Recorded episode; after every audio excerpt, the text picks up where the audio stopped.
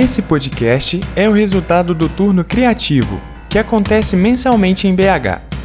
O evento que é organizado pelo Curral tem co-realização do Will Work e os apoiadores Infinito Café, Prússia Beer. Com vocês, Bárbara Santos. Oi, gente, tudo bem? Pois é, não é só quem tá em casa ou no trânsito, na rua, tá ouvindo. Tem uma galera aqui comigo, né? E não só essa galera tá aqui comigo, mas também uma pessoa maravilhosa. Carla! Olá!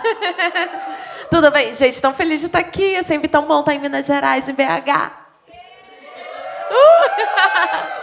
A gente nem tá feliz que você tá aqui. A gente tá aqui normal.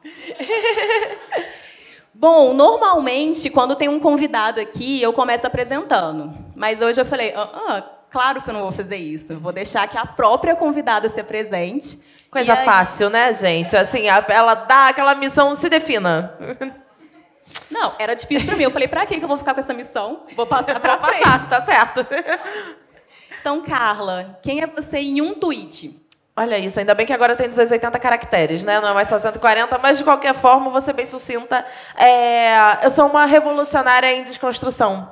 Porque eu acho que ninguém está pronto, né? A gente está tá no processo das coisas, a gente está descobrindo as coisas, e a gente aceitar que a gente está em processo de desconstrução também dá aquele alívio, né? De tipo, não, peraí, a gente não precisa estar certo o tempo inteiro, a gente não precisa tá, ter sempre a razão, e a gente não precisa ter a mesma opinião para sempre. Estamos ali construindo e desconstruindo, e isso. E claro que eu passei 280 caracteres para poder explicar os meus 140 caracteres. Ah, mas foi maravilhoso. Eu nunca ia chegar nessa descrição. Foi maravilhoso. Muito obrigada. Agora, para construir uma linha do tempo, já que você foi filosófica ali no processo de explicar quem você é. É, você começou lá atrás. Comecei quando era tudo mato nessa internet, entendeu? Eu, te di- assim, eu vou pa- passando para poder ver essa juventude hoje na, na internet. Por exemplo, o menino Kaique Brito, que é um gênio do- da- das dublagens, da transição do TikTok, ele tem 15 anos e meu blog vai fazer 13. Então, quer dizer, né, você vê aí, tem uma geração já sendo formada quando eu comecei lá no blog. É uma loucura. Mas é isso, eu tá- tô aí na internet desde sempre, se- tive acesso muito cedo, né? Tive esse privilégio de ter acesso muito cedo. E a internet nessa época, né, nesses longínquos tempos, era aquele lugar onde realmente eu conseguia me identificar. Eu era daquelas pessoas que não se identifi é, não, não, não tinha muitos amigos, eu sou filha única. Então, sabe, muitas vezes eu preferia a companhia do- dos livros na biblioteca às pessoas no recreio do colégio. Então, né, quem nunca? Então, Às vezes é até melhor. né? é, muitas vezes. Então, ali a internet foi aquele lugar onde eu descobri mundos e eu descobri pessoas que tinham as mesmas ideias que eu, que tinham os mesmos gostos, os mesmos gostos, gostos que eu. E lá, bem lá no início do, de quando começaram os blogs, eu tive um blog pessoal, fã de Los Hermanos, aquela coisa toda, entendeu? Contando minha vida. É uma loucura, gente. Por causa desse blog, eu conhecia é, a banda, conhecia. Tem até um quadro que era um quadro que era para ser do Marcelo, que é do, da mãe dele, do Todo Carnaval Tem Seu Fim, que é uma carnavalesca linda e tudo mais. Mas, assim, enfim, outra história à parte. Mas é, sempre, até nessas coisas assim inusitadas, como ser fã de Los Hermanos, a internet me abriu, me abriu muitas possibilidades e me permitiu conhecer muitas pessoas. E, no fim das contas, até conhecer o mundo, né? Porque a internet acabou se tornando minha profissão. E olha, nunca imaginei. Quando eu comecei lá, quando eu comecei no Orkut, produzindo conteúdo, no Fotolog, que você vai falar daqui a pouco, cara, eu não imaginava que isso fosse render um, fosse um trabalho, uma carreira, que hoje ia estar aqui lançando livro, falando com vocês, sabe? O negócio é muito doido. Legal. Esse gancho é bom, né? Porque foi lá atrás no Orkut, talvez hoje um não aqui, né? Que todo mundo tem uma idade boa para saber o que é o Orkut, mas Espero, né, gente? se não mintam para agradar a gente, por favor. Não, ontem eu participei do DVD do Renan da Penha, eu tava lá, e daí ele, quem nasceu nos anos 2000? Quem nasceu nos anos 90? O meu senhor nasceu nos anos 80, tu não vai falar de mim, não? Como é que é? Você tá me excluindo nessa narrativa? Poxa, né? Poxa, mas aqui, todo mundo sabe do que é Orkut, então tá bom. Que me deu. Então começou no Orkut, foi pro Fotolog, então ali produção de conteúdo desde desde sempre e eu produzia conteúdo sem saber que eu estava produzindo conteúdo. É muito louco parar e ver hoje, até ali no Orkut, no meu papel, né? Eu entrei no Orkut quando ainda era coisa de convite e tudo mais. E ali, com aquele lance de comunidades do Orkut sempre me interessou muito.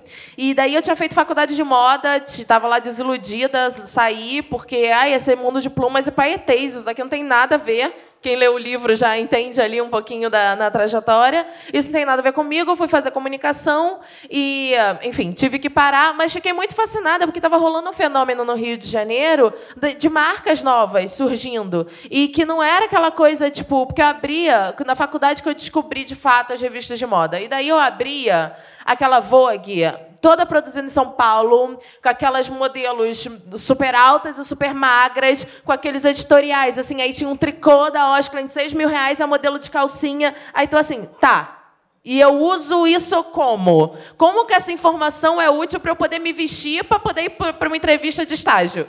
Sabe? Eu não me identificava com aquilo. E no Orkut eu encontrei outras pessoas que também viam a moda do mesmo jeito que eu. A moda queria se vestir para todo dia, para poder encontrar com as amigas, para poder ir no cinema, sabe? Para poder viver. E não aquelas páginas mirabolantes, cheias de look, cheias de conceito, que não esperava ninguém. E, e, isso foi muito legal, porque dali eu vi, tipo, eu vi uma, uma outra possibilidade. Eu, eu sempre tive uma coisa assim, eu nunca eu via moda e até a Capricho, né, que era a revista que eu lia, tinha lá as partes de moda, eu sempre via aquilo, mas eu não me achava que tipo que o meu estilo e o estilo da minha galera era ruim. Eu só achava tipo essa galera não me conhece, precisa me conhecer. Saca? Então, assim, eu sempre fui, talvez sejam meus quatro planetas em Ares, eu sempre fui muito de querer desbravar as coisas, de querer é, entender para poder ocupar mesmo. E, e ali naquela comunidade, de repente, que era a comunidade de uma marca carioca, muito famosa, inclusive aqui em BH também, e ali eu vi que, de repente, eu virei uma gerente de comunidade. Hoje, eu sabia que eu deveria estar recebendo, entendeu? Para estar fazendo o que eu fazia lá, porque eu estava ali o quê? fomentando aquelas meninas, sabe? Eu estava ali fomentando todo mundo. É, muitas vezes eu defendia a marca, eu contava as novidades. É, o Fotolog, inclusive, surgiu porque a gente estava lá. Eu sempre fomentava, trazia assuntos, agitava ali aquela, aquela, aquele grupo e a marca lançou uma coleção, todo mundo enlouquecido no Rio de Janeiro, e em outros estados eles demoravam, eles não lançavam ao mesmo tempo, nem site, nem nada. Não tinha rede social, a rede social era só Orkut, né? E não tinha nem foto dentro do Orkut.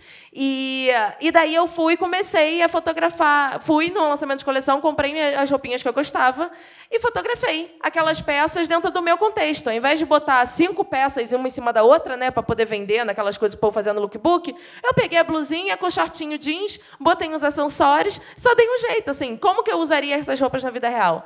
E postei no Fotolog. Criei um Fotolog para a gente poder compartilhar esses looks.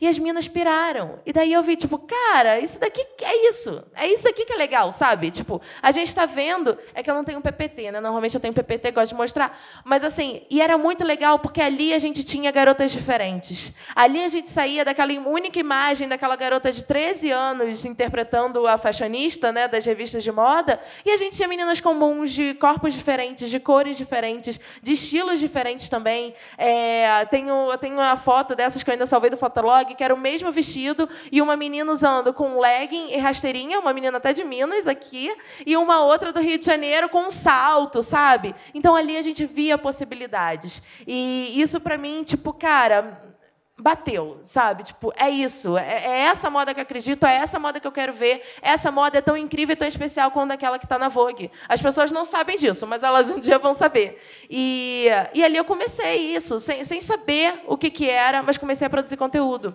E daí, nessa época, a gente né, só conhecia o impresso. Aí tinha um jornalzinho de bairro. Lá no meu bairro. Aí eu, gente, eu abri o jornalzinho, pô, não tem nada de moda aqui, né? Vou me oferecer. Façam isso, gente. Sempre mandem e-mail, sempre peçam as coisas, cavem seus espaços. Aí mandei e-mail para o editor, né, toda linda, lá falando, que era estudante, que estava fazendo curso, não sei o quê, queria falar sobre moda. Ele, ah, manda um texto, mandei ele, beleza, toda quinta-feira você me manda aí. Tá bom. Aí lá, eu estava toda feliz, toda animada, escrevendo sobre moda naquele jornalzinho no bairro onde eu passei minha adolescência inteira, né? Todo mundo que eu conhecia morava ali, conhecia. Ninguém falava do, da porra do, do, Desculpa, eu falo muito palavrão. Mas ninguém falava do, das minhas matérias, ninguém falava, ninguém mencionava. Enquanto isso, lá no Orkut, um negócio bombando. Eu falando com gente do Brasil inteiro. Aí eu, gente, esse negócio de papel tá meio defasado, né? Porque, sabe? Já sacou ali que público-alvo, aprendeu uma lição logo Aprendi ali, uma né? lição importantíssima ali, é de você estar onde as pessoas querem, querem te ouvir. E a partir dali, como o negócio ali, eu estava lá me sentindo colunista de jornal e o negócio não deu certo, aí eu, "Bom, deixa eu investir aqui na internet mesmo. E assim, numa madrugada, eu criei o blog. Criei o Modices porque eu queria sair ali daquele universo da marca, né? Porque, afinal de contas, eu não recebia dinheiro deles. Ficava lá movimentando, fazendo, chegava a comprar roupa, poder mandar para as meninas de outros estados, assim, naquela loucura, ninguém me pagava nada. Eu, bom, não quero ficar limitada também a essa marca, eu quero falar de outras marcas, quero falar de outras possibilidades. E daí eu criei o blog. E ao contrário do que muita gente, né, que criou o blog lá no início, vamos lá, vamos lá, eu criei o blog em 2007, a mesma época da Kiara, Garotas Estúpidas, né, todo, todo mundo, eu não criei como hobby. Eu, desde o início, eu criei o blog para poder mostrar meu trabalho como moda. Porque nessa época eu estava me especializando como stylist. Então, é, meu marido era fotógrafo, né? meu namorado na época, ele era fotógrafo, então a gente era uma dupla. Então, o que eu queria mostrar? Olha só, a gente, é, a gente faz imagens de moda também, só que a gente faz imagens de moda aqui. Realidade, acessível, moda do dia a dia. E nem eu sabia na época o quão isso era um diferencial o quão isso era especial, realmente eu querer trazer essa nova visão. Para mim era muito natural eu querer falar do que eu conhecia, mas e não querer, sabe, tentar me enquadrar naquela situação. E isso foi incrível. E a partir do blog, e a partir exatamente dessa abordagem, eu comecei a produzir editoriais. Inclusive foi a primeira vez que eu vim para BH, foi para fazer editorial aqui. E cara, de repente, uma editora de uma revista de São Paulo me viu, me achou, gostou do meu trabalho e me chamou para fazer editoriais para a revista. E era apenas a Contigo, para poder trabalhar com atrizes, sabe? Tipo, no Rio de Janeiro, meu amor, você trabalhar com atriz era, tipo, venci na vida. Depois a gente descobre a realidade. Mas na época, sabe, tipo, eu era uma garota do subúrbio. Eu só fui pisar na Zona Sul do Rio de Janeiro com 18 anos, sabe? Rio de Janeiro tem essa questão da cidade partida, que é um outro tópico. Mas, assim, eu não conhecia, eu não tinha contatos, eu não tinha ninguém. Como que essa garota do subúrbio ia falar sobre moda? Ia ocupar esse espaço de, de elite, né? esse espaço tão restrito? E foi assim, através da internet, que eu consegui ali, cavando e abrindo meu espaço. E, e daí foi. e essa evolução aí, garota do subúrbio, para chegar ali num lugar onde não é acessível, não era acessível, talvez hoje ali estamos. Estamos é, ali quebrando, né? Estamos ali fazendo a revolução, mas ainda ainda é um é um meio muito complicado, muito difícil, né? Eu acho que todo mundo aqui que trabalha com moda sabe que não é fácil ocupar esses espaços, não é fácil até você trazer inovações e você trazer novas ideias, né? E, uh, e para mim foi muito natural é, querer fazer as coisas diferentes assim no início, porque era isso. Quando eu ia a partir desse trabalho com comecei a trabalhar com atrizes e daí eu comecei a, eu me tornei personal stylist de algumas atrizes, de uma atriz e comecei a trabalhar com as outras e desde o início o meu foco era é, nela não, na, não tipo, no que estava saindo na Vogue, no que estava saindo nas revistas, o que diziam que era tendência. É, quando eu fui comecei o trabalho com a primeira primeira vez que eu fui que eu fiz um, um trabalho, é, a empresária me, me viu fazendo, ajudando uma, uma amiga para uma premiação, que hoje vem a ser Nanda Costa, mas na época ela era só uma atriz iniciante do Festival do, Festival do Rio. E a empresária dela viu, me chamou para poder trabalhar com. fazer um job com uma atriz. Ela me conheceu, pegou meu contato, sei lá, na mesma semana ela me ligou. Eu fiquei muito, gente, está acontecendo. Aí eu era para poder vestir para um evento. E daí eu parei, eu não fui naquelas marcas tradicionais que as pessoas da moda iam. Eu não fui nas marcas que eu usava. E a, e a mina adorou, sabe? Tipo, que era uma coisa fresh, era uma coisa diferente. E daí a gente se deu super bem e eu comecei o trabalho com ela. E quando eu comecei o trabalho com ela, é, eu percebi que, cara, a mina era sempre colocada na mídia como super sensual, sexy, não sei o quê. E a primeira coisa que eu pisei na casa dela, a mina era mó rock and roll. A festa de aniversário de nove anos dela era do Nirvana. Eu, gente, como que essa menina, toda rock and roll, toda, sabe, tipo, só ouve rock, tudo aqui, tá, tá, aí com essas coisas todas esvoaçantes, fluidas, tipo, não era o que ela queria. E ela vivia nessa, nessa crise. E ela era super massacrada pela imprensa, todo mundo falando que ela era uma vestida, que ela, sabe, que ela não se vestia bem e tudo mais. E Claro, porque assim, estão querendo colocar coisas para ela que não tem nada a ver com ela. Não Só estão querendo né? enfiar, não, tipo, ai, você é sexy, então você tem que usar esse vestido sexy, você tem que usar essas coisas. E daí a irmã dela ainda trabalhava numa loja de que era exatamente o oposto do estilo dela, umas coisinhas bordadas, assim, fofas. Eu, gente do céu, não, não tá, amiga, não tá ornando. Aí eu fui e comecei a tirar essas coisas. Eu, cara, você tem que ser rock and roll, ser rock and roll, você pode se vestir assim. E ok que a moda no momento estava até favorecendo com as caveirinhas, McQueen, né, tudo mais. E daí, cara, no primeiro evento, na primeira premiação que, que eu fui vestir ela, ela saiu nas mais bem vestidas da revista, falecida revista Estilo. E foi mágico, sabe? Sabe? Tanto para mim quanto para ela, porque eu acreditei no meu olhar diferente, eu acreditei, sabe, que tipo realmente que eu, eu pensar diferente dá certo, funciona. E, e, e ela também viu, ela também acreditou mais nela e acreditou na personalidade dela, sabe, no que ela tinha de, de gosto. E é muito maneiro ver que tipo eu trabalhei com ela um ano, depois eu larguei para poder ser blogueira. O blog começou a, a render dinheiro, começou a ter publicidade, eu vi ali. Ou eu crescia, que eu também estava com potencial ali para poder crescer na área de stylist, ou na área de blogueira. Só que era tanta perturbação com empresária de atriz, as atrizes são legais, mas as empresárias são loucas, que aí eu virei, beijo, lindas, vou ver esse negócio aqui de ser blogueira. E depois que ela contratou outros stylists, ela sempre soube decidir as coisas. As pessoas ofereciam as coisas para ela, ela, não, mas isso daqui eu não gosto. Sabe? A pessoa ter essa autonomia de dizer isso eu não gosto, isso não combina comigo, não é isso que eu quero, foi foi muito bom e acho que isso também é, ajudou a provocar tudo né, que, eu, que eu faço e todo, tudo que eu tento inspirar as pessoas a fazerem ali no meu conteúdo o dia inteiro. Acho que eu dei uma volta ali e não respondi exatamente, mas é isso, falei. Mas tudo bem. Falo, falo, falo. Acaba que hoje você tem esse mesmo papel, né? Só que de uma Sim. forma global, né? Sim. Através da produção de conteúdo, seja esse conteúdo escrito, seja podcast, Sim, enfim. é, em várias, várias formas, né? Que é muito louco isso. Eu, não, eu falei muito ano passado. Quando eu assinei para esse emprego aí, era só blog. Daí agora é blog, é é Instagram, é Stories, é Twitter, agora tem cenas também. Aí tem Facebook, no Facebook tem página e grupo. E se bobear amanhã ainda tem Facebook Watch. Que eles agora também estão querendo vídeo. Aí tem YouTube. Aí tem. Gente, não, não tem condição, entendeu? De ter tanto conteúdo ao mesmo tempo, 24 por 7, que não tem nem 24 por 7 para dar conta.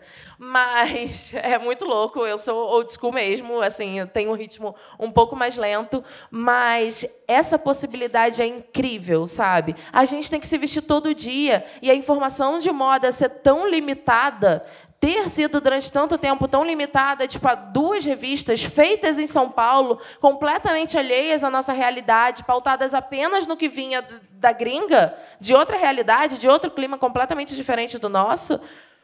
Sabe, é, é libertador o que a gente tem hoje, realmente, de, de acesso e de gente pensando e de gente falando. E, e acho que isso vale para tudo, né? A gente também está tendo aí na política, finalmente, a gente conseguindo ter, acho que ainda muito pouco, mas está conseguindo expandir, ter novas narrativas. E já que você entrou no assunto moda, né? O que, que você acha dessa coisa de. Antes era mais forte, mas hoje em dia ainda tem, principalmente dependendo da bolha, o que, que é certo, o que, que é errado. Dá mesmo para falar, sinceramente, que, pensando na massa, a moda é acessível?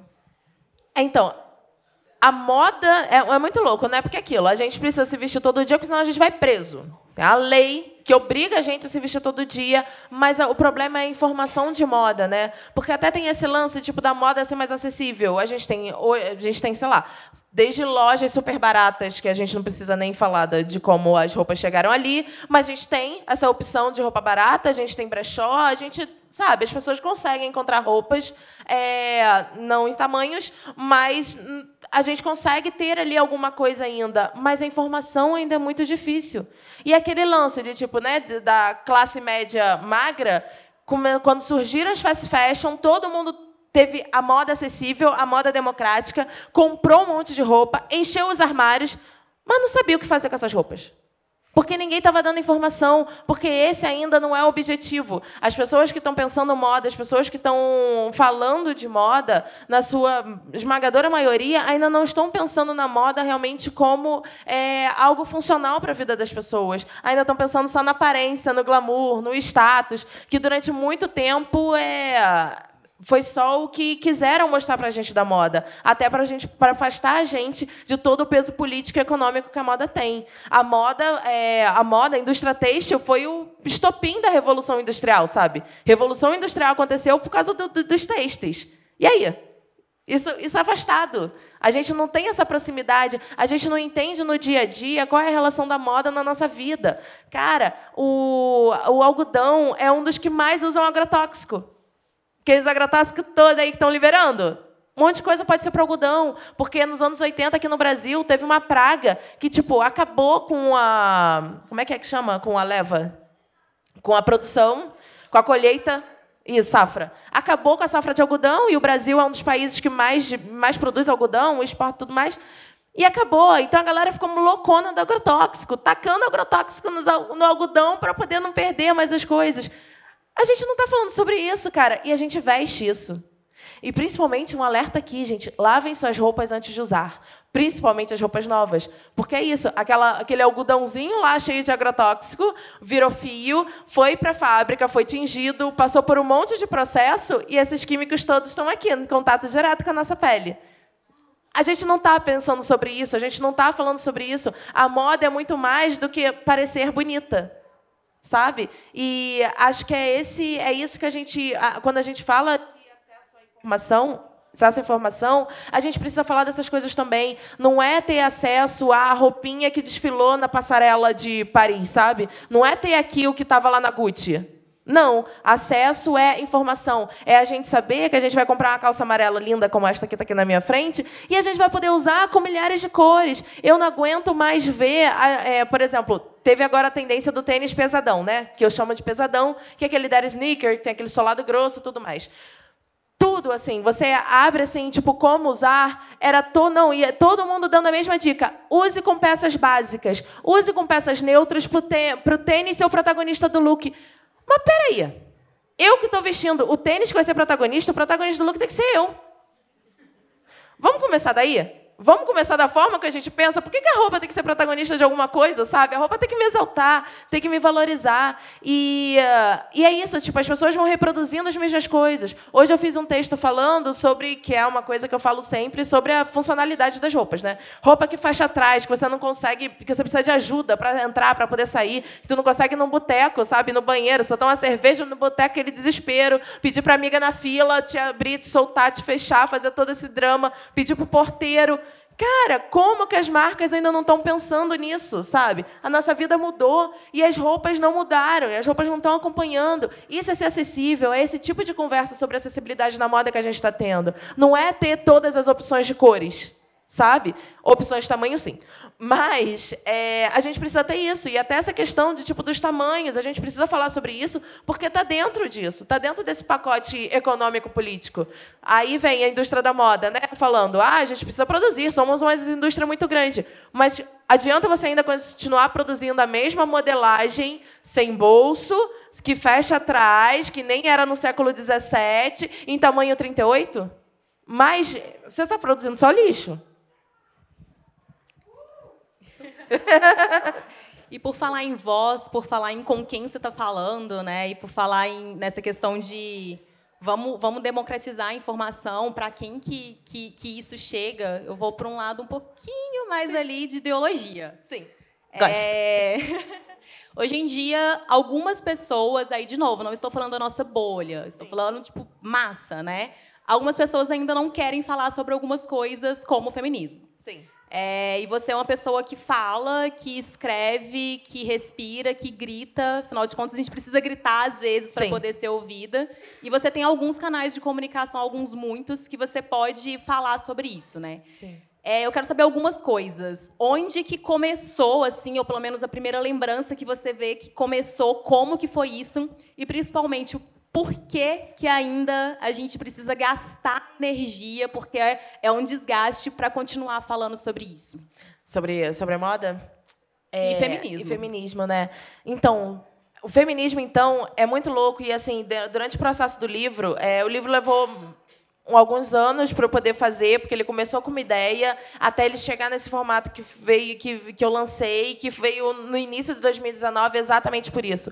Porque, vamos lá, 2018 foi aquele choque né, de realidade, de mundo, e dali eu vi que, que tipo, cara, não dá para desassociar as coisas. A moda é associada diretamente ao universo feminino e está o tempo inteiro afastada. Até o, pró o próprio. Tipo, agora eu estou fazendo uma pesquisa de, um, de dois projetos que eu tenho esse ano, exatamente pesquisando direitos de mulheres, e vendo assim como a, a gente realmente é tratada afastada. Quando viram e generalizam, tipo, os homens fizeram, é porque realmente eles só contam as histórias dos homens, eles só mostram e dão um valor para os homens dessa trajetória. E, e, as mulheres que lutaram, e as mulheres que fizeram. Tipo, vocês juram mesmo que tipo, durante toda a história as mulheres estavam só em casa cuidando do, do, do varrendo? É que nem lá na Idade da Pedra, né? O povo acha que as mulheres estavam lá lavando louça na caverna. Gente, não estava. Estava lá vivendo, caçando, fazendo todas as coisas juntos, sabe? Inventando a matemática, plantando. É quem e... conta a história, né? É quem é quem conta, conta, conta a história. do jeito que quer, né? E, e é isso, assim, eu vendo, e quando eu comecei a estudar mais feminismo, e eu tenho esse apego por história, comecei a ver todas. Comecei a fazer aquela história do, do, do feminismo, comecei a traçar os pontos Aí eu comecei a associar o sufrágio com a queda do espartilho. E eu fui vendo os pontos. A liberação feminina, as mulheres lutando pelo, pela liberdade sexual e as mini saias. Todos esses pontos estão associados. E mesmo assim, nenhum livro de moda falava sobre isso. Porque a história, e a maior parte dos livros de história da moda, foram escritos por homens. E, cara, é uma percepção diferente, né? Porque eles podem ver ali os relatos, mas não estão vivendo aquela verdade quando eu estava fazendo o livro e fazendo minhas pesquisas e descobrindo essas associações e fazendo essas associações, é, eu vi todo, é, acho que principalmente quem trabalha com moda sabe do Dior, né? O Dior que fez lá o New Look, que depois da guerra e daquele período de escassez fez umas saias super rodadas, gastando um monte de tecido e tudo mais. E daí eu peguei o livro de uma jornalista de moda brasileira que que contava essa história, ela fala: o Dior teve um insight de que as mulheres queriam mais feminilidade. Aí eu fui ver, né, a história de fato. Na verdade, as mulheres protestaram contra o desperdício de tecido daquelas saias, porque as pessoas ainda estavam passando fome, as pessoas ainda não tinham roupa para poder se vestir, estava todo mundo usando roupa furada, e o povo lá gastando tecido para poder falar, vender aquele ideal. E principalmente, aquele ideal de feminilidade servia para poder tirar as mulheres dos postos de trabalho, porque quando os homens voltaram da guerra, queriam dar o trabalho para eles e queriam pegar as mulheres que foram lá e seguraram o rojão durante a guerra, queriam voltá-las para dentro de casa. E como é que você voltava elas para dentro de casa? Vendendo esse ideal de princesa que aquele vestido ali todo conta. Tipo, não era um insight que as mulheres queriam mais feminilidade. As mulheres, na verdade, não queriam mais feminilidade. O que as mulheres queriam era mais direitos. Mas aí, né, para quê? É só abafar. E daí, como tinham poucas mulheres ali no comando, poucas mulheres com poder de voz para poder questionar, foi facilmente abafado. Começaram a colocar em todas as publicações femininas que esse é o novo desejo, que isso que é bonito, que é isso que as mulheres deveriam querer, e no fim das contas a gente é influenciado mesmo, né? E a gente vai acabando, acabaram levando a sociedade para poder entrar nessas narrativas. É, e tudo isso até hoje mesmo, tipo o peso que se coloca na palavra e que daí vem muita gente. Ah, eu até acho que homens e mulheres têm que ter direitos iguais, mas feminista, não, não gosto do termo. E tá bom se tu não gostar, entendeu? O importante é que você assimile aqui o conceito. E porque é isso, assim, toda hora e toda vez que, que as mulheres vão adquirindo mais direitos, eles vão inventando termos e vão inventando jeitos de, de falar. Eu mesma, quando eu era adolescentezinha, cara, até os meus vinte e poucos anos, eu achava que feminista era um povo lá que queimou um sutiã. Sei lá, era um povo lá esquisito. Você, a gente tinha uma imagem de quê? De feminista, né? Ai, de umas mulher mal amada, umas mulher feia, umas mulher que ninguém queria, e daí elas estavam lá lutando por direitos. O quê? Não, essa era a ideia que o quê? Que os homens no poder queriam que a gente tivesse, porque né, vai mexer, vai mexer com, com o status quo. Eles estão lá de boa, sendo donos de tudo. Para que querem dividir com as mulheres? Então, a gente precisa falar mais sobre isso. E é isso. Assim, é, eu acho que o termo é muito importante, claro, para a gente poder se identificar e para poder guiar uns rumos de pesquisa, de estudo e até de associação. Mas acho que o mais importante é a gente defender ideias. E às vezes eu vejo muita militância com muitas aspas aí, na internet, nas redes sociais, das pessoas querendo se apegar ao termo. E, gente, não é o termo, são as ideias.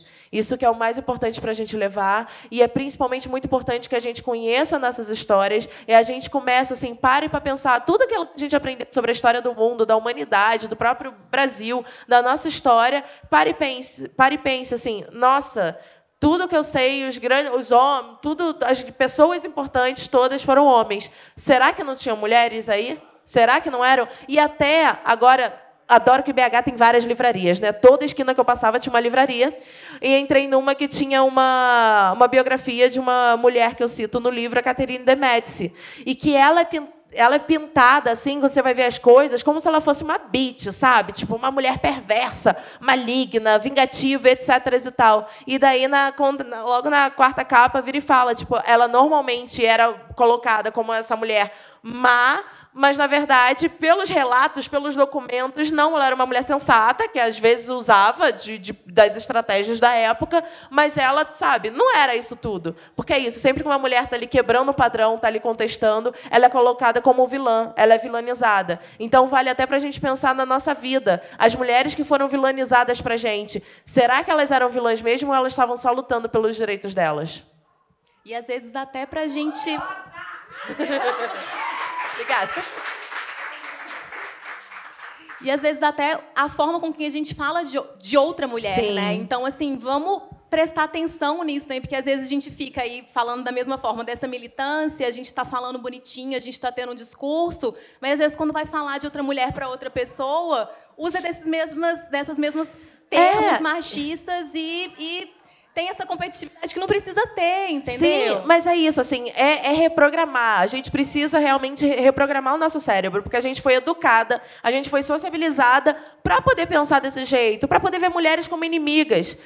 Eu, eu tenho um podcast de cultura, o Primas, justamente porque eu comecei a investigar cada vez mais e fiquei com cada vez mais vontade de falar essas histórias. E tem uma série que mostra que tem um retrato muito. tem um momento que é muito forte dessa questão da inimizade entre mulheres. Eu adoro a época de ouro de Hollywood, que chamam, lá dos anos 40 e tal, e tinham duas atrizes que já nos seus 50 anos, né, já tipo já tinham sido excluídas, já não eram mais as protagonistas, o povo já não queria mais elas, é, mas elas tipo, colocaram lá para poder fazer um filme com elas juntas. E o diretor e o dono do estúdio, o seu o irmão Warner, ficavam plantando na imprensa rixas entre elas, como se elas estivessem brigando, como se uma tivesse falado uma coisa ruim da outra. E daí as, elas liam e elas ficavam bravas uma com a outra, sabe? E quando elas falavam, não, eu estou muito brava, eu vou lá falar com ela. Aí vinha um homem, não, não vai lá falar com ela, não. Porque a inimizade entre mulheres fazia com que, com que elas não se unissem para conseguir salários melhores para poder conseguir condições melhores ali, eles manipulavam elas através desse mito da inimizade. E que ainda tem isso, né? A gente tem que lutar, a gente tem que conquistar o homem. Então a gente tem que disputar com todas as outras mulheres aquele homem. E esse mito da inimizade afastou a gente e isso vem diante da Inquisição, enfim. Você, vai juntando os pontinhos, meu amor. É uma coisa, você fica assim, só aquele emoji. Há uma loucura. Quem planejou, planejou direitinho. Planejou né? direitinho. Olha, o negócio é muito bem orquestrado. E é isso, não é fácil furar essa bolha, sabe? Não é fácil você se dar conta dessas coisas e, principalmente, reprogramar. É por isso que eu enfatizei tanto a questão da desconstrução, porque a gente também não pode se botar o peso, né? Porque parece que a gente tira, né? Uma, parece que a gente pegou o óculos e a gente limpou ele e daí a gente começa a ver as coisas. Só que, cara, nem dá para ver tudo. Assim, não é um botão que vira, que vira chave. É, eu, por exemplo, estou estudando feminismo desde 2013.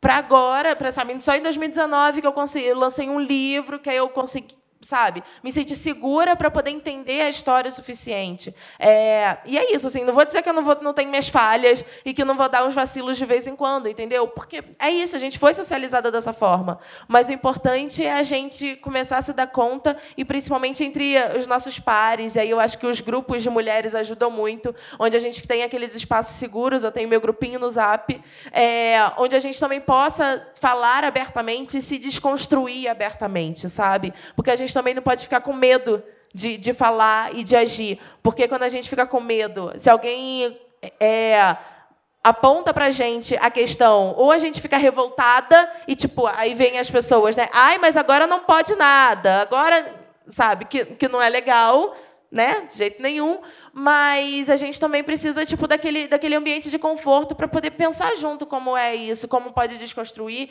e não, não só desconstruir naquela ideia tipo, ah, não fala assim da fulana, é tipo, não, por que que a gente acha que a atitude da fulana é ruim? Saca? A gente precisa ir mais lá no fundo das coisas, mais no pensar nos processos. E ser mais generosa também, né? Porque esse Sim. processo dói. Então, dói, o tempo todo dói. a gente descobre que, nossa, eu acho que isso aqui não foi legal. Conversar com outra pessoa e falar, não, tá tudo bem, pelo menos eu percebi, da próxima vez eu vou agir melhor Sim. nesse sentido, né? É, e é também, tipo, não é aquilo, tipo, ah, então agora eu vou, vou adorar todas as mulheres e vou ser amiga de todas as mulheres e todas as mulheres são perfeitas sem defeitos. Não é isso também sabe? Não é isso, mas é a gente ter, ter, pensar de forma diferente mesmo, a gente começar a pensar, é, começar a se ver como, como humanos, sabe? É, essa objetificação das mulheres, né? essa objetificação que a gente foi exposta, é, que a gente é exposta e a gente é sociabilizada nesse mundo, afeta também a forma como a gente se vê e a gente vê as outras mulheres, sabe? A gente é ensinada só a admirar intelectualmente os homens. Quantas mulheres a gente sabe, a gente é ensinada a admirar intelectualmente, a respeitar? São muito poucas, é muito fácil é, a gente pensar em homens, né? Tanto é que aí as premiações de cultura estão aí o tempo inteiro, né? O povo pensa em nome de homem para diretor, então é rápido. Mas e aí para as mulheres? E para poder pensar é, o trabalho das mulheres. A gente tem pontos de vista diferentes, a gente tem a vivência diferente. E como que a gente respeita essa vivência também? É, enfim, muitas questões. Que é isso. Não é do dia para a noite, não é, mas a gente precisa plantar a sementinha e cultivar ela, principalmente, para ela poder crescer, né? É. E respeitar também a particularidade de cada mulher, porque também não é um grupo único, né? Então a gente tem ali um grupo de mulher que vai ter um, um, uma necessidade diferente, que está num nível diferente, e o outro que, enfim, Sim, exatamente. Coisas, né? Por exemplo, é, recentemente eu comecei a seguir várias mulheres indígenas é, para poder conhecer mais a vivência, porque eu assisti um filme no Festival do Rio, é um filme da Maia Darim, é um filme muito legal, chama Festa, e que é protagonizado por indígenas, e eles falam o idioma indígena, e daí bateu só aquele constrangimento de tipo, cara, eu nunca aprendi uma palavra. A gente não aprende nada sobre indígena na, na, escola. O que eu aprendi sobre indígena foi o que a Xuxa me ensinou. E foi tudo errado, sabe? Não, não é aquilo. É nem vai chamar de índio, vai chamar de indígena, sabe? Povos originários. Tem várias questões que a gente não sabe. E elas falam, tipo, por exemplo, as mulheres indígenas, elas falam, tipo, ah, é, eu não sou feminista. Porque elas têm a luta delas, a vivência delas, que eu nem conheço ainda. Mas, assim, eu vou brigar com elas, tipo, não, você tem que ser, ser feminista. Não, não importa, elas estão lutando pelos direitos delas e é isso que a gente tem que estar tá acolhendo. Mulheres negras têm uma vivência, mulheres de classes diferentes têm, têm necessidades diferentes e aí vem a interseccionalidade, né? A gente precisa, é, principalmente nesse momento que a gente está falando de olhar para as mulheres, é pensar, não, não adianta pensar nas mulheres como uma massa heterogênea, né? Porque essa massa heterogênea foi o que conseguiu lá o direito ao voto para as ricas. Lá em 1900, entendeu? Não é isso. A gente precisa pensar é, nas mulheres, sim, valorizar a gente, mas pensar que ainda assim, dentro desse grupo, são muitas vivências diferentes que precisam ser respeitadas. E é isso. E vamos continuar conversando, né? Que eu acho que é o importante, né? Falar sobre isso e adaptar a linguagem para aquela pessoa que está em um outro nível, não está afim de escutar. Falar pois é, isso, e daí é isso. isso. Não precisa ficar pegado ao termo, porque você vai falar com uma mulher na comunidade, você vai para a favela, sabe? A mulher não está nem aí para o feminismo, entendeu? Mas os conceitos do feminismo, o que o feminismo tem para poder realmente ensinar, vai fazer bem, vai fazer sentido na vida daquela mulher, sabe? Você precisa bloquear ela por causa de um termo? Não, o importante é você chegar na mensagem. A mensagem é o mais importante. Ótimo. Bom, palavra dita, semente aí jogada. Plantando aí. Vamos falar desse projeto Caçula? Vamos! Livro. Ai, meu bebê.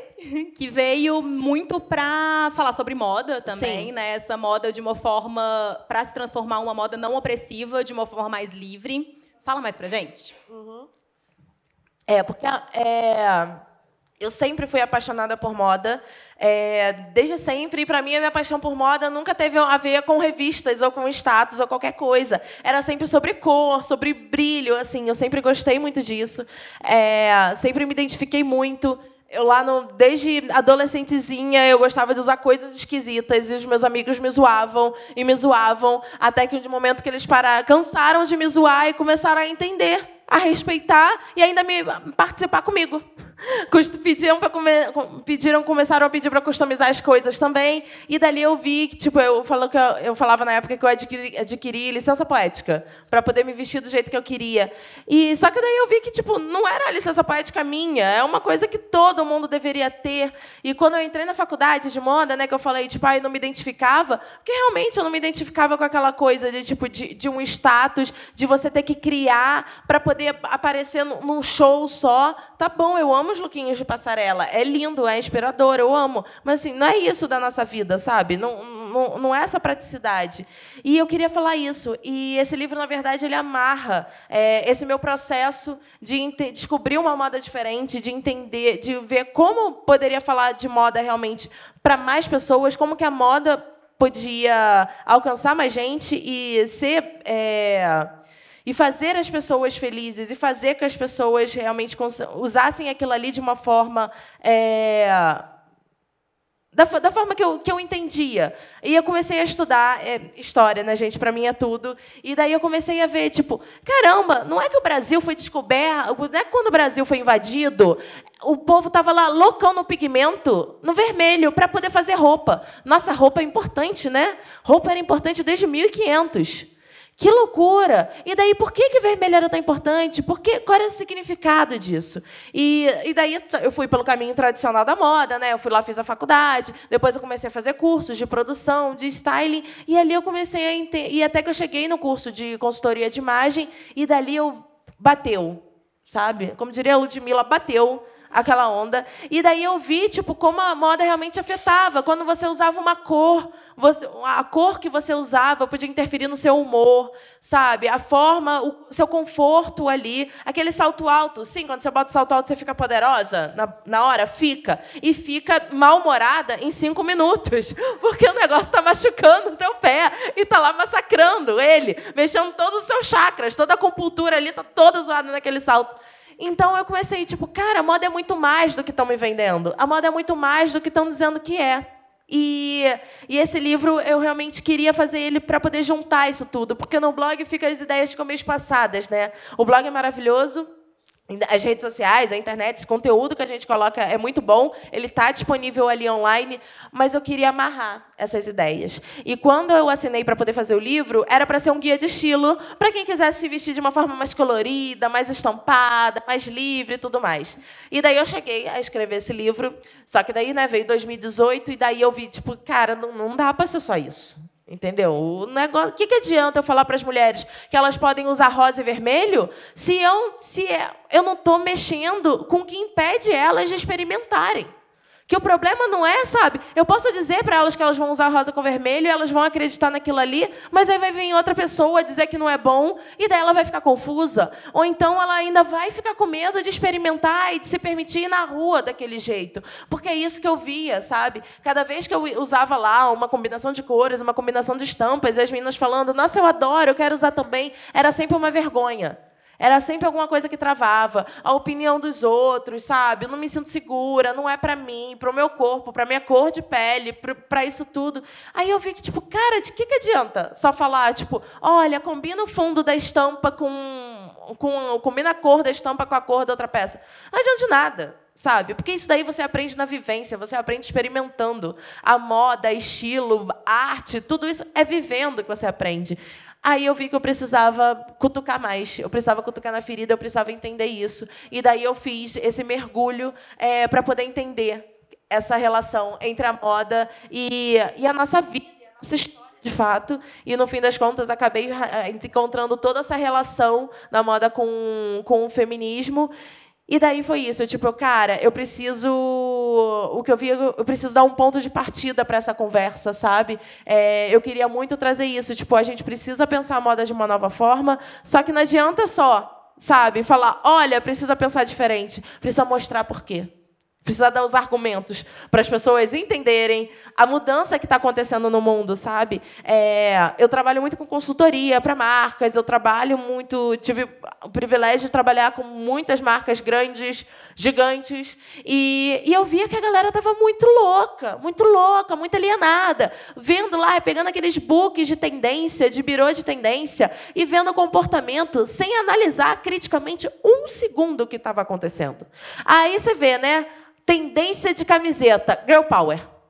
Aí lançou, né? Todo mundo começou. Aí Dior botou na passarela, camisetinha, devemos ser todas feministas, porque a Beyoncé colocou, botou lá, a Beyoncé colocou, né? Vamos todo mundo fazer. Adianta de alguma coisa você fazer só estampa de camiseta, minha senhora? Se você continua oprimindo as suas funcionárias, se você continua, sabe, não dando nenhum, nem, nenhum espaço para que essas mulheres pensarem, para essas mulheres viverem bem, se você continua oprimindo as, a, as clientes quando você não tem tamanhos, quando você não tem, inclusive, nem possibilidades de uso daquela peça, né? Porque o importante é ser descartável. Você pega, pensa uma peça para poder usar com aquela blusa na sua loja e você não dá nem nada mais.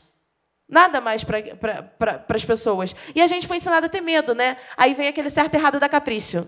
Ai, gente, o certo e errado da capricho. Quem nunca acreditou, né? Foi Quem um negócio nunca? que, assim, destruía to toda a confiança que eu tinha. Meu pânico, e aí no certo e errado da capricho eram umas fotos meio flagra, né? Então, meu pânico era um dia ser fotografada. Imagina aparecer na revista como errada, porque, obviamente, tudo que eu usava estava na categoria de errado, né? Nunca certo. E daí aquilo ali você vê, tipo, a gente foi ensinado a pensar moda e pensar o se vestir só com medo. Com medo de errar, com medo de estar de, de tá de tá cometendo uma gafe, com medo de não ficar bom no nosso corpo, dizendo que a gente não podia usar nada né? Porque abria capricho, tudo que eu queria eu não podia usar. Eu sempre gostei de cor. Aí que é que estava lá dizendo? Você que tem lábios grossos, use nude. Você não deve usar cores vibrantes, porque senão sua boca vai parecer muito maior. É isso que eu quero, entendeu? Eu quero que a pessoa veja a minha boca de lá. Mas, cara, você está ali adolescente, você está formando a sua, sua, sua, construção social, sabe? Não só adolescente, Carla, adulto também. Eu vou falar no meu que, caso. É, eu comecei fica, a usar né? batom, sei lá, tem três anos só. Sim. Então, assim, é um processo, porque tá ali, né? Naquele Tá, inconsciente. é o que você passou fica. a adolescência inteira lendo sobre isso. E né? assim, não só a nossa adolescência, mas as das nossas mães e as das nossas avós. É, numa dessa, na, na, minha pesquisa, eu descobri que, tipo, cara, desde os primeiros, desde que surgiram os primeiros jornais dessa república, a galera tava falando mal de mulher. E mais, por exemplo, agora que é verão, vamos falar de uma coisa: celulite. Nossa, celulite, esta grande inimiga das mulheres que deve ser combatida a todo custo. Gente, sabe quando é que surgiu a celulite? Celulite surgiu numa revista, que agora é bom que vai ficar no podcast, depois o negócio vai ficar. De um dono de uma empresa francesa multinacional, muito importante, não vou falar o nome, vocês vão saber. Muito importante, ele tinha uma revista, ele fazia lá os cosméticos e daí ele criou uma revista para poder botar artigos, fazer artigos para poder vender os produtos deles e dava para os veículos da época, né, para os jornais da época. E daí ele encomendou um artigo com um doutor que até hoje ninguém sabe se ele existe mesmo ou não, né? A galera que veio estudar isso depois, falando da celulite, como a celulite era horrível, era maléfica, não sei o que, não sei o que, não sei o que lá, falando horrores. Aí a Marie Claire francesa pegou esse negócio e virou e falou: cuidado com a celulite no pescoço. Ah, pera, quê? Oi? É isso. Eles inventaram que celulite no pescoço. Sabe por quê? Porque as mulheres estavam começando a usar aqueles vestidinhos flapper que tinham um decotezinho nas costas. As mulheres estavam mostrando o corpo. Não podia, né? Então você tinha que o quê? Se você não podia dizer que as mulheres não podiam usar aquela peça de roupa, você botava medo no corpo delas, você dava insegurança para o corpo delas. Porque elas nunca antes tinham mostrado aquela parte do corpo. Então elas não sabiam nem como é que era. E isso, meu amor, Aí ficou a Marie Claire fazendo aquelas, que era muito comum na revista daquela época, perguntas e respostas. Aí as mulheres mandavam perguntas. Meu Deus, será eu já tenho celulite no pescoço? Será que se eu começar o tratamento agora vai funcionar? Aí depois de três anos, assim, acho que o povo viu que não dava muito certo celulite no pescoço. Aí passaram para coxa e para o bumbum. Que daí veio o quê? Foi quando surgiram o biquíni. E assim foi que a celulite apareceu no Brasil. Em 1961, a revista Cláudia, logo numa das suas primeiras edições, fez uma matéria falando os perigos da celulite, a, celulite deve ser combatida. E quando foi isso? Quando as mulheres estavam começando a usar o quê? Biquínis aqui na praia. Então, tipo, as mulheres estavam lá quebrando padrões, começando a querer, começando a mostrar o seu corpo, né? Querendo ali toda essa liberação, mas aí começaram a ver as condições. Você só pode usar biquíni se você tiver o corpo assim. Você só pode usar biquíni se você tiver. E daí fica esse ciclo. A mesma coisa com pelos do corpo. Mulheres sempre tiveram pelos. Todo mundo sempre teve pelos. Sabe por que, que pelo não era um problema? Porque ninguém via. Porque as mulheres não podiam mostrar o tornozelo. Conforme as mulheres foram subindo os comprimentos, foi subindo também o quê? Propaganda de gilete. Gente, a matemática é simples. E daí é isso, você vai minando a autoestima das mulheres desde sempre, fazendo elas terem medo do próprio corpo, das suas próprias escolhas, porque é isso também. Se a gente não consegue escolher a combinação de cor, se a gente não consegue escolher a cor do batom que a gente usa, como que a gente vai escolher quem é o melhor candidato para defender nossos direitos?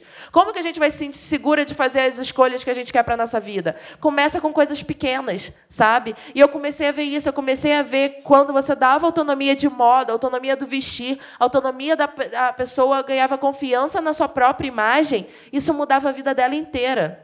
Você muda, ela mudava a percepção dela sobre ela e sobre o papel dela no mundo. E daí, tipo, cara, é, é isso daí que eu preciso fazer, entendeu? Porque não dá para encarar mais a moda só como futilidade, porque a moda é tudo menos futilidade. O que é futilidade é, o, é a narrativa que criaram para poder vender moda da forma cômoda que a indústria da moda quer, né? Três tamanhos, faz aqui o que você quer, compra o que a gente está mandando, vocês, compra, vocês, vocês usarem. Só que a gente está aí mudando essas coisas, né? E as marcas não estão percebendo, e daí fica a indústria da moda. Ai, meu Deus, não sei o que fazer. Ah, aquele meme da turma da Mônica, né? O que está acontecendo? Meu Deus! É, é isso, porque a moda não se ligou que a gente mudou. As mulheres mudaram. E eles precisam acompanhar isso. E eles não estão ouvindo, eles não estão acompanhando a gente, sabe? Eles estão achando que empoderamento é só tendência de camiseta. E não é. E aqui eu estou mostrando e eu vim para poder mostrar, cara. Essa é uma revolução que é continuada. Isso não vai acabar agora e a gente não vai voltar atrás, sabe? Não vai. É daqui para frente. Boa. Por isso é importante. Obrigada. Por isso a importância também de, de da gente estar tá lá, né? Da Sim. gente ajudar a tomar a decisão. Não estou falando que é fácil, não estou falando não. que é bater na porta e a gente consegue entrar e falar sobre diversidade, pessoas e tudo mais. Mas a importância de ter para poder olhar para cá e falar, não é isso, é, gente. gente, e é isso. E a gente ter essa confiança de fazer barulho. Cara, dando os exemplos lá daquela mesma marca lá que começou lá na minha história lá no Orkut, teve um carnaval que foram fazer uma fantasia de Iemanjá, que já não deveria nem ser fantasia, né? Vamos começar daí. E daí botaram uma mina branca para poder fazer. E logo na sequência lançaram uma coleção inspirada na, na África. Foi a oportunidade para fazer barulho. E, cara, desde que a galera fez barulho naquele negócio, não aceitou aquela Iemanjá branca e começou a falar como que vocês estão fazendo uma coleção homenageando a África se, se uma mulher negra entra na sua loja e nem é atendida, se você entra na loja e nem tem vendedoras negras. Como que você quer fazer isso?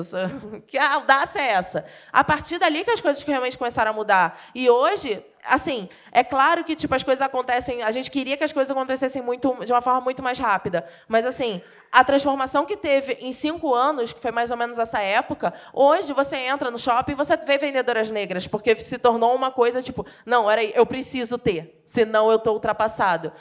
E é isso, que sabe, que seja na briga, que seja na luta, que seja no escândalo, que eles ouçam a gente. Tem uma série nova que eu estou obcecada que chama The Morning Show, que é a série nova da Jennifer Aniston. Gente, pelo amor de Deus, assistam, entendeu? Deem um jeitinho para poder assistir essa série que é genial. E a Jennifer Aniston, no momento, vira e fala: é, minha filha, é, as mulheres, os homens não querem dar o poder das mulheres. Os homens não. Tipo, é tipo isso, assim, resumidamente. Os homens não, não querem, então, dar o poder das mulheres. Então, às vezes, a gente tem que ir lá, gritar e tomar o poder pra gente. É isso que a gente precisa fazer. Esses dias, uma, uma mina comentou, apareceu lá nas minhas notificações, uma mina comentando no perfil de uma marca: Olha, eu comprei uma roupa sua, de vocês, muito bonita, bem feita, confortável. Que legal que vocês têm tamanhos. Só que, assim, para poder vestir a roupa, meu marido precisa me ajudar. E não dá, sabe, para ficar dependendo de outra pessoa para poder vestir. Vocês tinham que ler o livro, use a moda a favor da Carla. Eu, meu Deus, é isso, mulher! Tem que exigir das marcas mesmo, tem que falar, tem que criticar, tem que reclamar.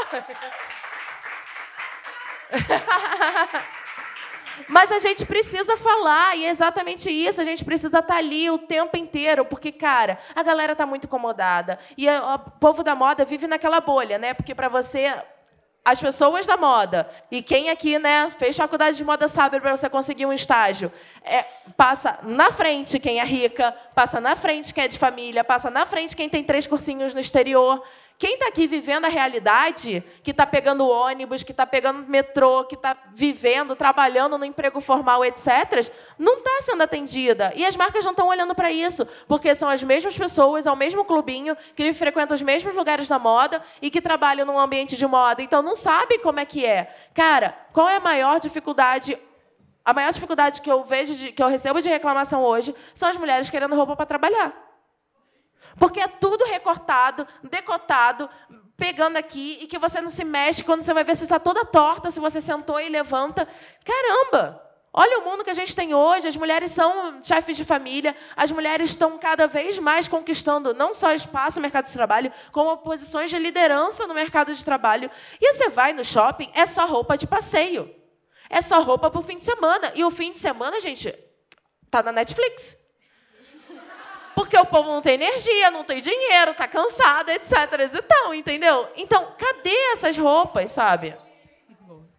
Gente, já tô chegando nas perguntas. Eu tô vendo aqui que vocês enviaram algumas. Gosto. Mas antes de ir para essa pergunta, uma última coisa que a gente gosta de saber também sobre o processo criativo. Sim. Como foi o seu processo criativo para a escrita do livro e como é o seu processo criativo para a produção de todo o conteúdo que você faz? Pânico, desespero e gritaria.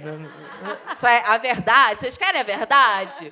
A verdade é essa. Então tá bom, obrigada. obrigada. Não, mas assim, é, de verdade, a, a, primeira, a, coisa mais importante assim que eu aprendi sobre o meu processo criativo é que eu preciso olhar coisas de fora. Então, assim, é, desde o início, assim, até, vamos lá, do meu estilo pessoal, assim, eu comecei, eu sempre fui muito colorida, estampada, loucona, tudo certo.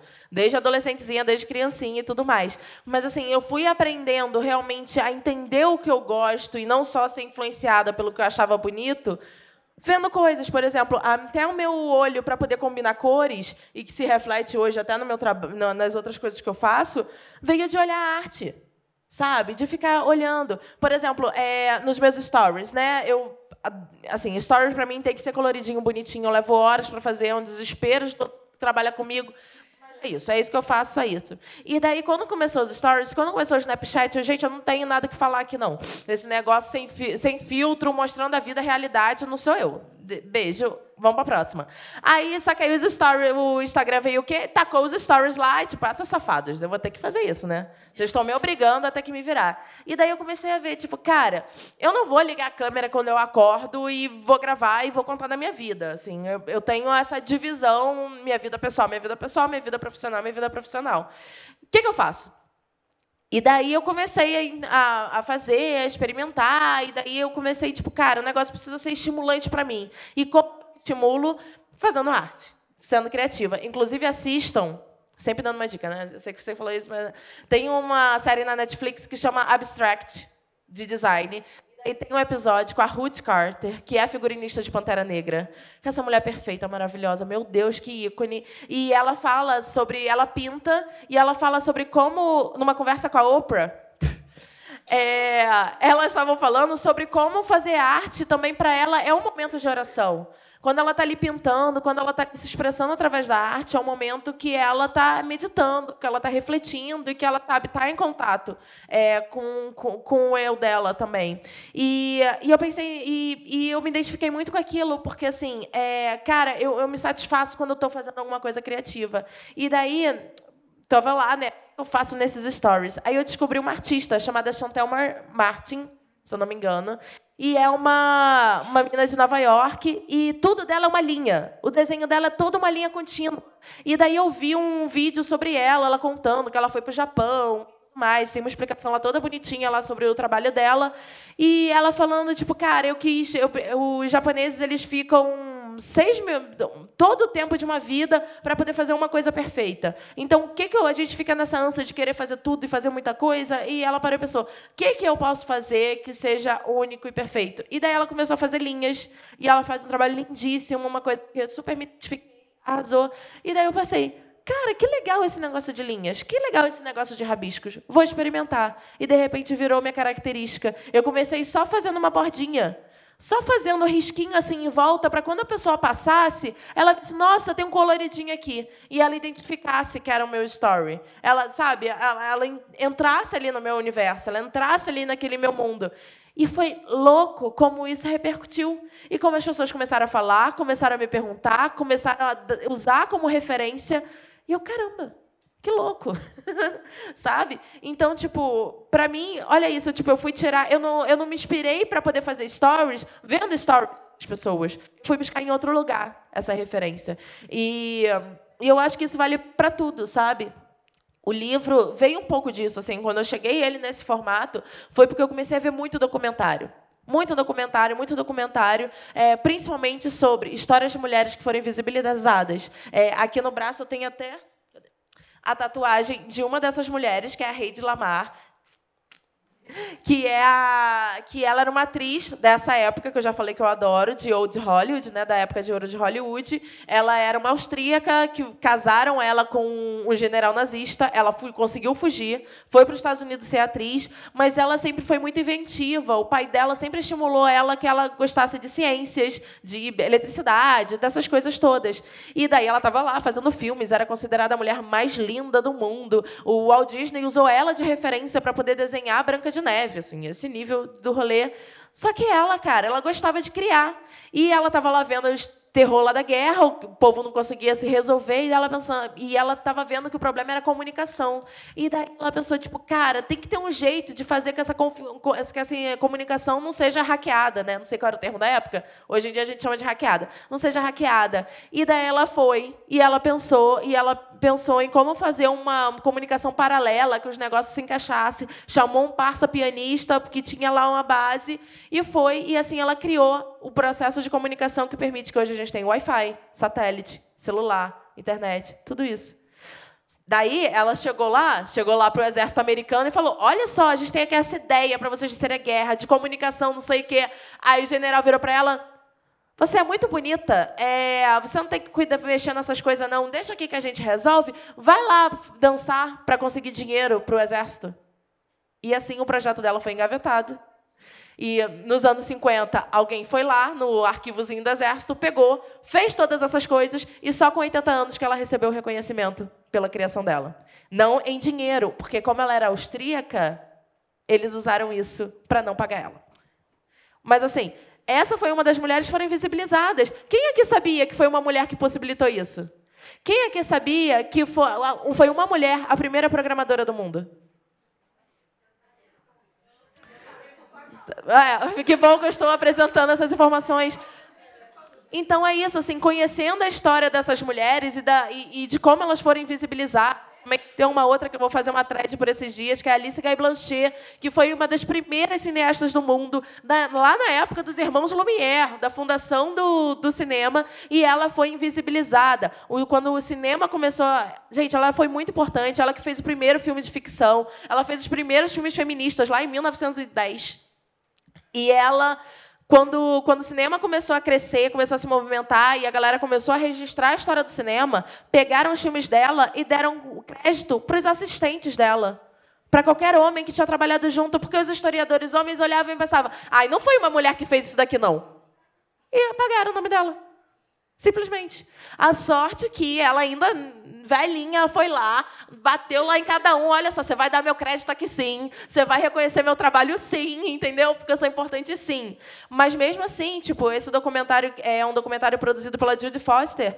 É, e ela vira e fala, tipo, apresenta lá a galera em Hollywood, tipo, a galera que fez as melhores faculdades de cinema, que trabalha no mercado, a galera, tipo, é, eu não conhecia ela. Eu nunca estudei sobre ela.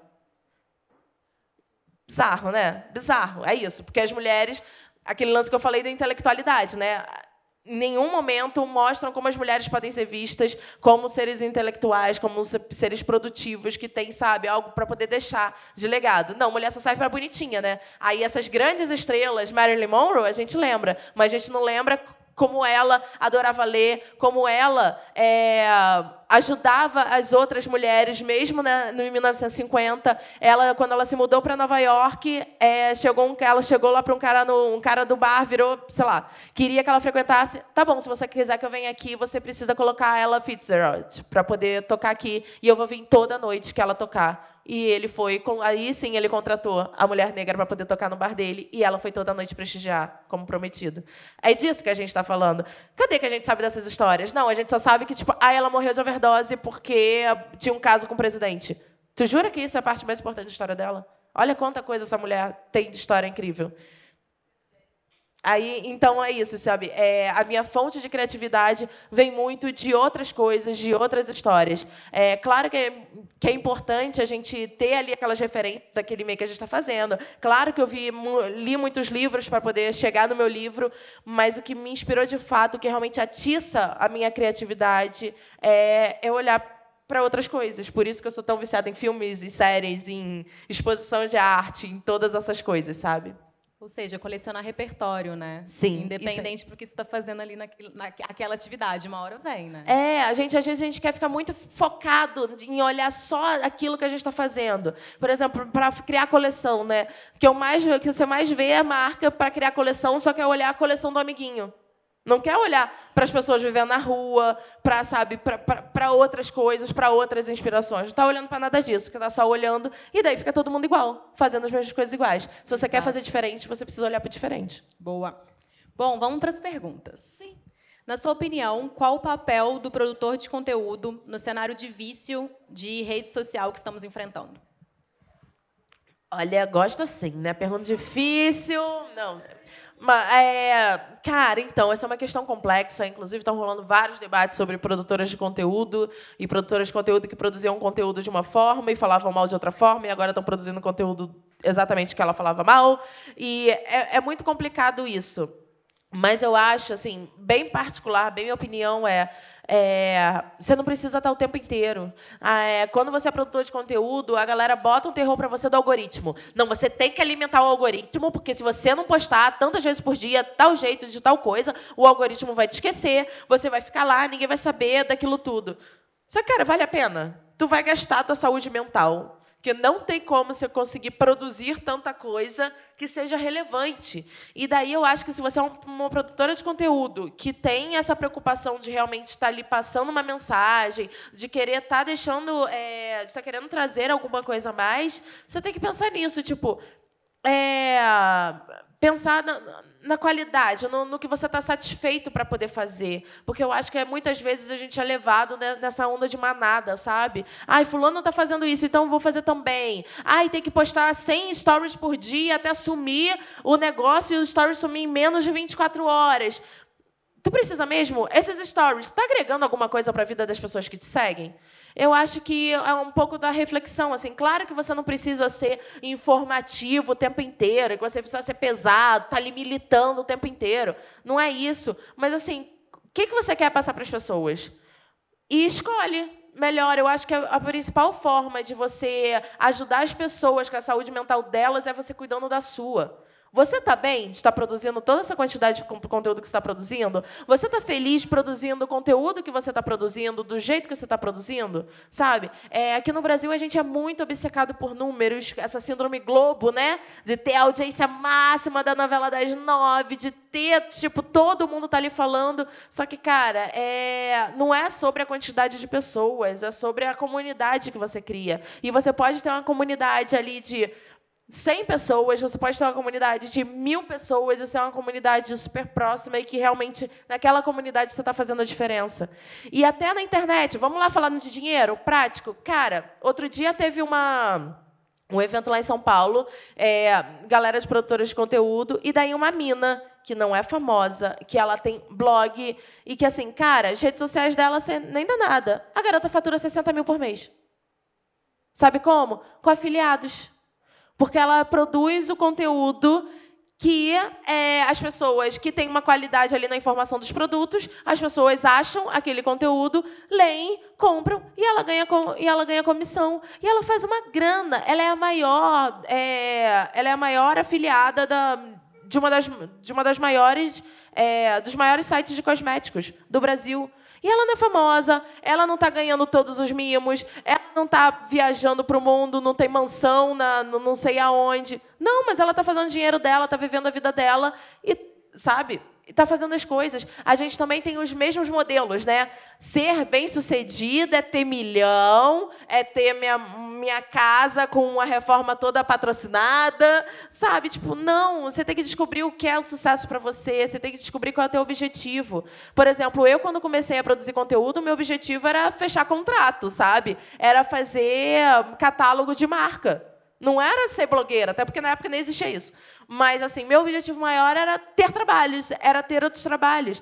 E, assim, é, a gente precisa pensar realmente nessa produção de conteúdo de outras formas, sabe? É, por exemplo, até aqui no, no, no, no meu caso, eu estou sempre atenta às pessoas que estão produzindo conteúdo para poder trabalhar comigo. E essa foi a melhor coisa que eu fiz na minha vida. Porque sempre que eu pedia currículo, para poder as pessoas poderem trabalharem comigo, era um inferno na minha vida, porque as pessoas não entendiam a vivência. É uma coisa nova que muda o tempo inteiro. Então, trabalhar com, com, com blogueira, com influencer, com que seja o termo produtor de conteúdo, não é fácil.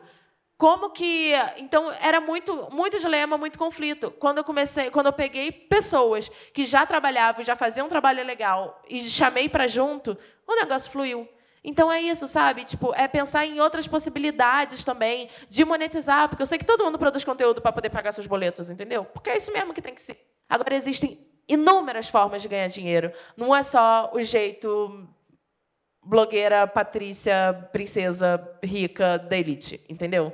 Não é só isso. Até porque a maior parte dessas, dessas pessoas, você cheias de coisas, vem de uma base familiar, vende uma estrutura, sabe? Faz um monte de coisa sem ganhar nada, sem receber e que a gente nem sabe. Ou então ganha, recebendo valores ridículos que não paga a conta de gente aqui, realidade que nem eu e vocês, entendeu? Eu não tenho, eu que tenho que pagar as contas da minha mãe, se quando depender dela poder pagar minhas contas, lascou. Então, vamos pensar nisso, nessas outras possibilidades e, principalmente, cuidar da sua saúde mental, porque quando você cuida da sua saúde mental, você também está fortalecendo a saúde mental das pessoas que te seguem. Como usar a moda a nosso favor, visto que ela faz parte, como você disse, da nossa socialização repressiva enquanto mulheres e do papel de gênero? Hum, gosto. Bom, a resposta está aqui, eu espero, pelo menos, no meu livro, entendeu? Hum, fica assim. Então comprem, gente. Comprem o livro. Vou botar aqui, Tim Maia. Leia o livro. Leia o livro. Mas, mas é sério, é, assim, não, não dá não dá para dar uma resposta rápida, e olha que eu já dou respostas longas, mas usar a moda a seu favor é principalmente olhar para dentro e o que te faz confortável. Porque quando você usa o que dizem que você tem que usar, quando você se veste para poder atender a expectativa de outras pessoas, você nunca está plena, você não está plena, saca? Você não está feliz. Você está sempre com aquilo ali que te incomoda. É o lance de você, por exemplo, usar um salto alto no casamento. As pessoas vão lá, chegam lindas e plenas, com seu salto, com seu vestido e tudo mais. Entra no salão, já tira e coloca o chinelo. Para quê? Por que, que você não botou um sapato confortável desde o início? É desconfortável, você vai chegar com seu pé doendo, seu pé desconfortável. Às vezes são nas pequenas coisas, nas pequenas escolhas. E as pessoas fazem o quê? Não, eu vou de salto alto porque tem que ir, porque minha mãe mandou, porque as pessoas estão falando que eu tenho que ir às vezes a gente só precisa ser um pouquinho egoísta e olhar só para si e pensar em si, em si mesmo no seu conforto. Usar a moda a seu favor é principalmente olhar para dentro e olhar para o que te satisfaz. Não adianta ficar tentando seguir as regras que existiram, seguir a opinião dos outros. É, e olha assim, eu sei que é super difícil. É, eu mesma, cara, é, eu, eu adquiri muita liberdade realmente quando eu saí da casa da minha mãe. Porque, cara, minha mãe Agora ela parou, né? Porque a gente de construção, assim, já dei uns vral nela e ela já deu uma aliviada. Mas assim, ela não podia me ver para poder falar: um, minha filha tá precisando para academia, um, minha filha tá isso, um, minha filha tá aquilo. A última vez foi ano passado, eu estava com o cabelo todo radical, né? De, de, um, de um lado de um lado raspado, o outro grande, assim, frangido e tal. Aí ela foi. Ah, mas né, eu gosto mais quando tá igual. Mãe, eu não pedi sua opinião. Eu gosto assim. Mas, cara, influencia, sabe? Tipo, ok, fiquei ali coisa, mas sei lá, um mês depois eu fui lá e cortei o cabelo. Ok, que eu já estava querendo, que o corte já estava vencendo, mas sabe? Eu não mantive o corte, eu fui para outro. Influencia, sim, sabe? É isso. Nem eu tô completamente livre de uma opinião, sabe? Principalmente quando é uma opinião tão próxima de mãe e tudo mais. Mas a gente precisa primeiro internalizar e pensar o que, que eu quero? O que, que eu quero de verdade? É, cara, eu mudo o cabelo toda semana, praticamente. Né? Todo mês eu tô com cabelo diferente. E, e é isso, assim.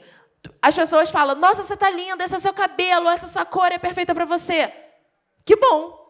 Mas eu vou lá e vou descobrir outra que seja perfeita, que seja boa e que funcione para mim também a gente tem que estar sempre olhando para dentro, que te representa, sabe? Que te faz feliz. E quando a gente consegue, quanto mais a gente consegue ouvir e quanto mais a gente consegue expressar do lado de fora o que a gente está aqui dentro, e o lado de fora são as roupas, porque ela, ela é a nossa segunda pele, é o que cobre a maior parte do seu corpo, é o que as pessoas veem antes da gente, a gente consegue uma harmonia com a gente mesma, sabe? E essa harmonia, cara, deslancha muitas outras áreas da nossa vida. Então, é, é, mudar esse modo, né? Tipo, falaram pra gente que usar a moda a nosso favor é parecer mais magra, mais alta, mais isso, mais rica, mais isso e mais aquilo. Não, usar a moda a seu favor é pensar em você e no seu conforto.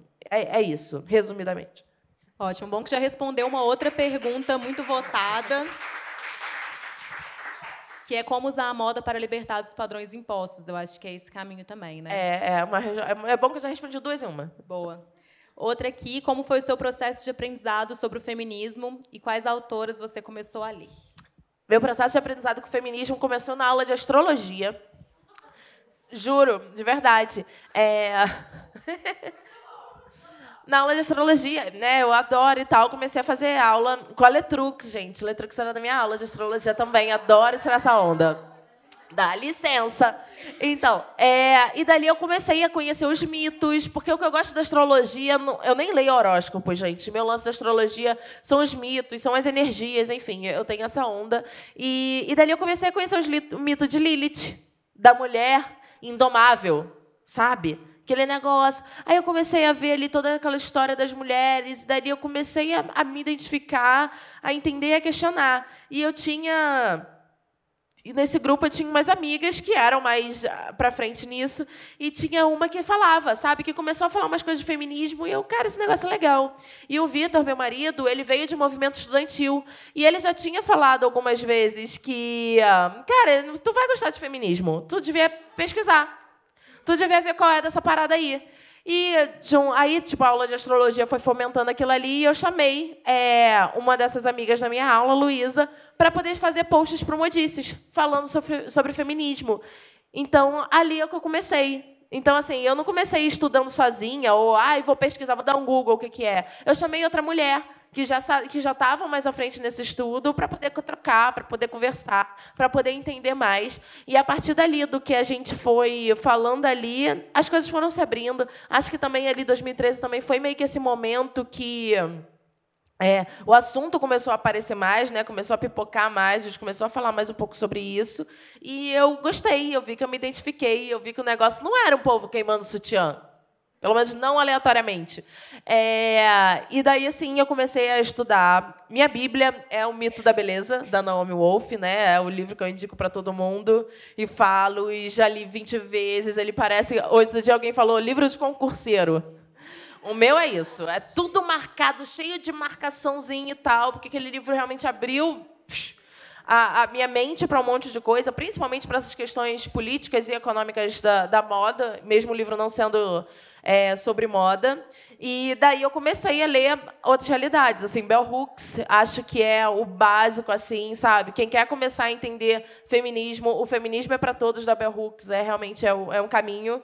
E, e comecei a, a, ler várias outras. Hoje eu estou cultivando uma biblioteca de, de, de várias, estou colecionando. É, o último livro que eu, que eu, tô, que eu peguei para ler de feminismo foi o Racismo, Sexismo e Desigualdade Desigualdades Sociais, da Sueli Carneiro, porque eu entendi também a importância de ler mulheres brasileiras e o estudo dessas mulheres sobre o que acontece aqui, porque é muito fácil, a gente tem muito fácil acesso à literatura norte-americana, à pesquisa norte-americana, à vivência norte-americana, Bell Hooks, Angela Davis e tudo mais, importantíssimas. Só que aqui a gente vive outra realidade, sabe? Cada lugar tem sua cultura, tem sua especificidade. E uh, e eu e eu estava sentindo falta disso, de entender um pouquinho mais essas nuances. Então agora esse ano eu estou querendo pegar um pouquinho mais para esse caminho da de entender mais os movimentos feministas no Brasil e não só no Brasil, como em outros lugares também. É, entender como que foi em cada em cada país. A gente tem hoje países que têm governos que se declaram feministas. Vocês sabiam disso? É muito maneiro. Então, tipo, como que foi o processo nesses países para poder chegar nesse momento que o governo se diz feminista? Pô, o negócio deve ser maneiro. É a Suécia, é um dos países que diz isso. Então, eu tô, eu tô isso, eu tô, acho que eu tô nesse momento e acho, vamos no básico assim. É, vão do básico, vamos principalmente ler livros também. Não vamos ficar só lendo textão no Twitter ou no Instagram ou no, aonde quer que seja, porque claro que é muito importante, mas acaba que a informação fica muito repetitiva, né? As pessoas falam das mesmas coisas o tempo inteiro e a gente precisa evoluir a conversa, até porque senão fica ali só aquele disco arranhado. É que nem política, né? A gente está realmente debatendo política, política na questão de políticas públicas. Não, a gente só está debatendo que nem time de futebol. Ai, meu, esse daqui é mais legal. Ai, esse daqui é mais legal. Ah, porque fulano, fulano, cicrano são nomes. E ninguém está falando do que precisa ser feito na sociedade. Ninguém está falando, tipo, como que a gente muda realmente as coisas. Então, acho que acho que é isso. Sim, começa na Bell Hooks, porque é um livro muito didático e amoroso. E acho que a gente precisa falar de feminismo com amor. É, mas é isso. E também talvez eu tenha mais surpresas esse ano. Hum. Gostei. Hum. Vou aproveitar deste e vamos abrir a caixa de referências, que é um bate-bola, beleza? Sim. Eita. Série ou filme? Ai, The Morning Show, já falei aqui, né? Vou, vou, vou manter esse. Assistam a série. Vai aqui. Assistam a série. Assista a série. É um, eu, eu, eu vou só falar um parênteses. Tem um episódio, eu fiz, eu fiz um episódio no podcast, né? Fazendo aquele momento podcast, podcast. Ouçam Primas, é, mas é uma série que, que traz uma perspectiva feminina sobre um assunto super importante que é o assédio. Então, é, é uma série que tem, tem umas coisas que fazem a gente refletir muito, e essa é o meu, minha série indicação da vez. Ou é, assistam The Morning Show. Uma pessoa inspiradora. Rihanna? Um arroba que a gente não pode deixar de seguir. Eita, arroba modice demais. Além da arroba modice, Joyce Bert. Gente, que mulher. Um lugar inesquecível. Hum, tantos, tantos, tantos, tantos, meu Deus. Ai, vou, vou aqui. Ibitipoca. Gente, o céu de Ibitipoca é lindo demais, é lindo demais. Uma peça para escolher para o resto da vida. Tênis. e por fim, qual foi a última coisa incrível que você descobriu?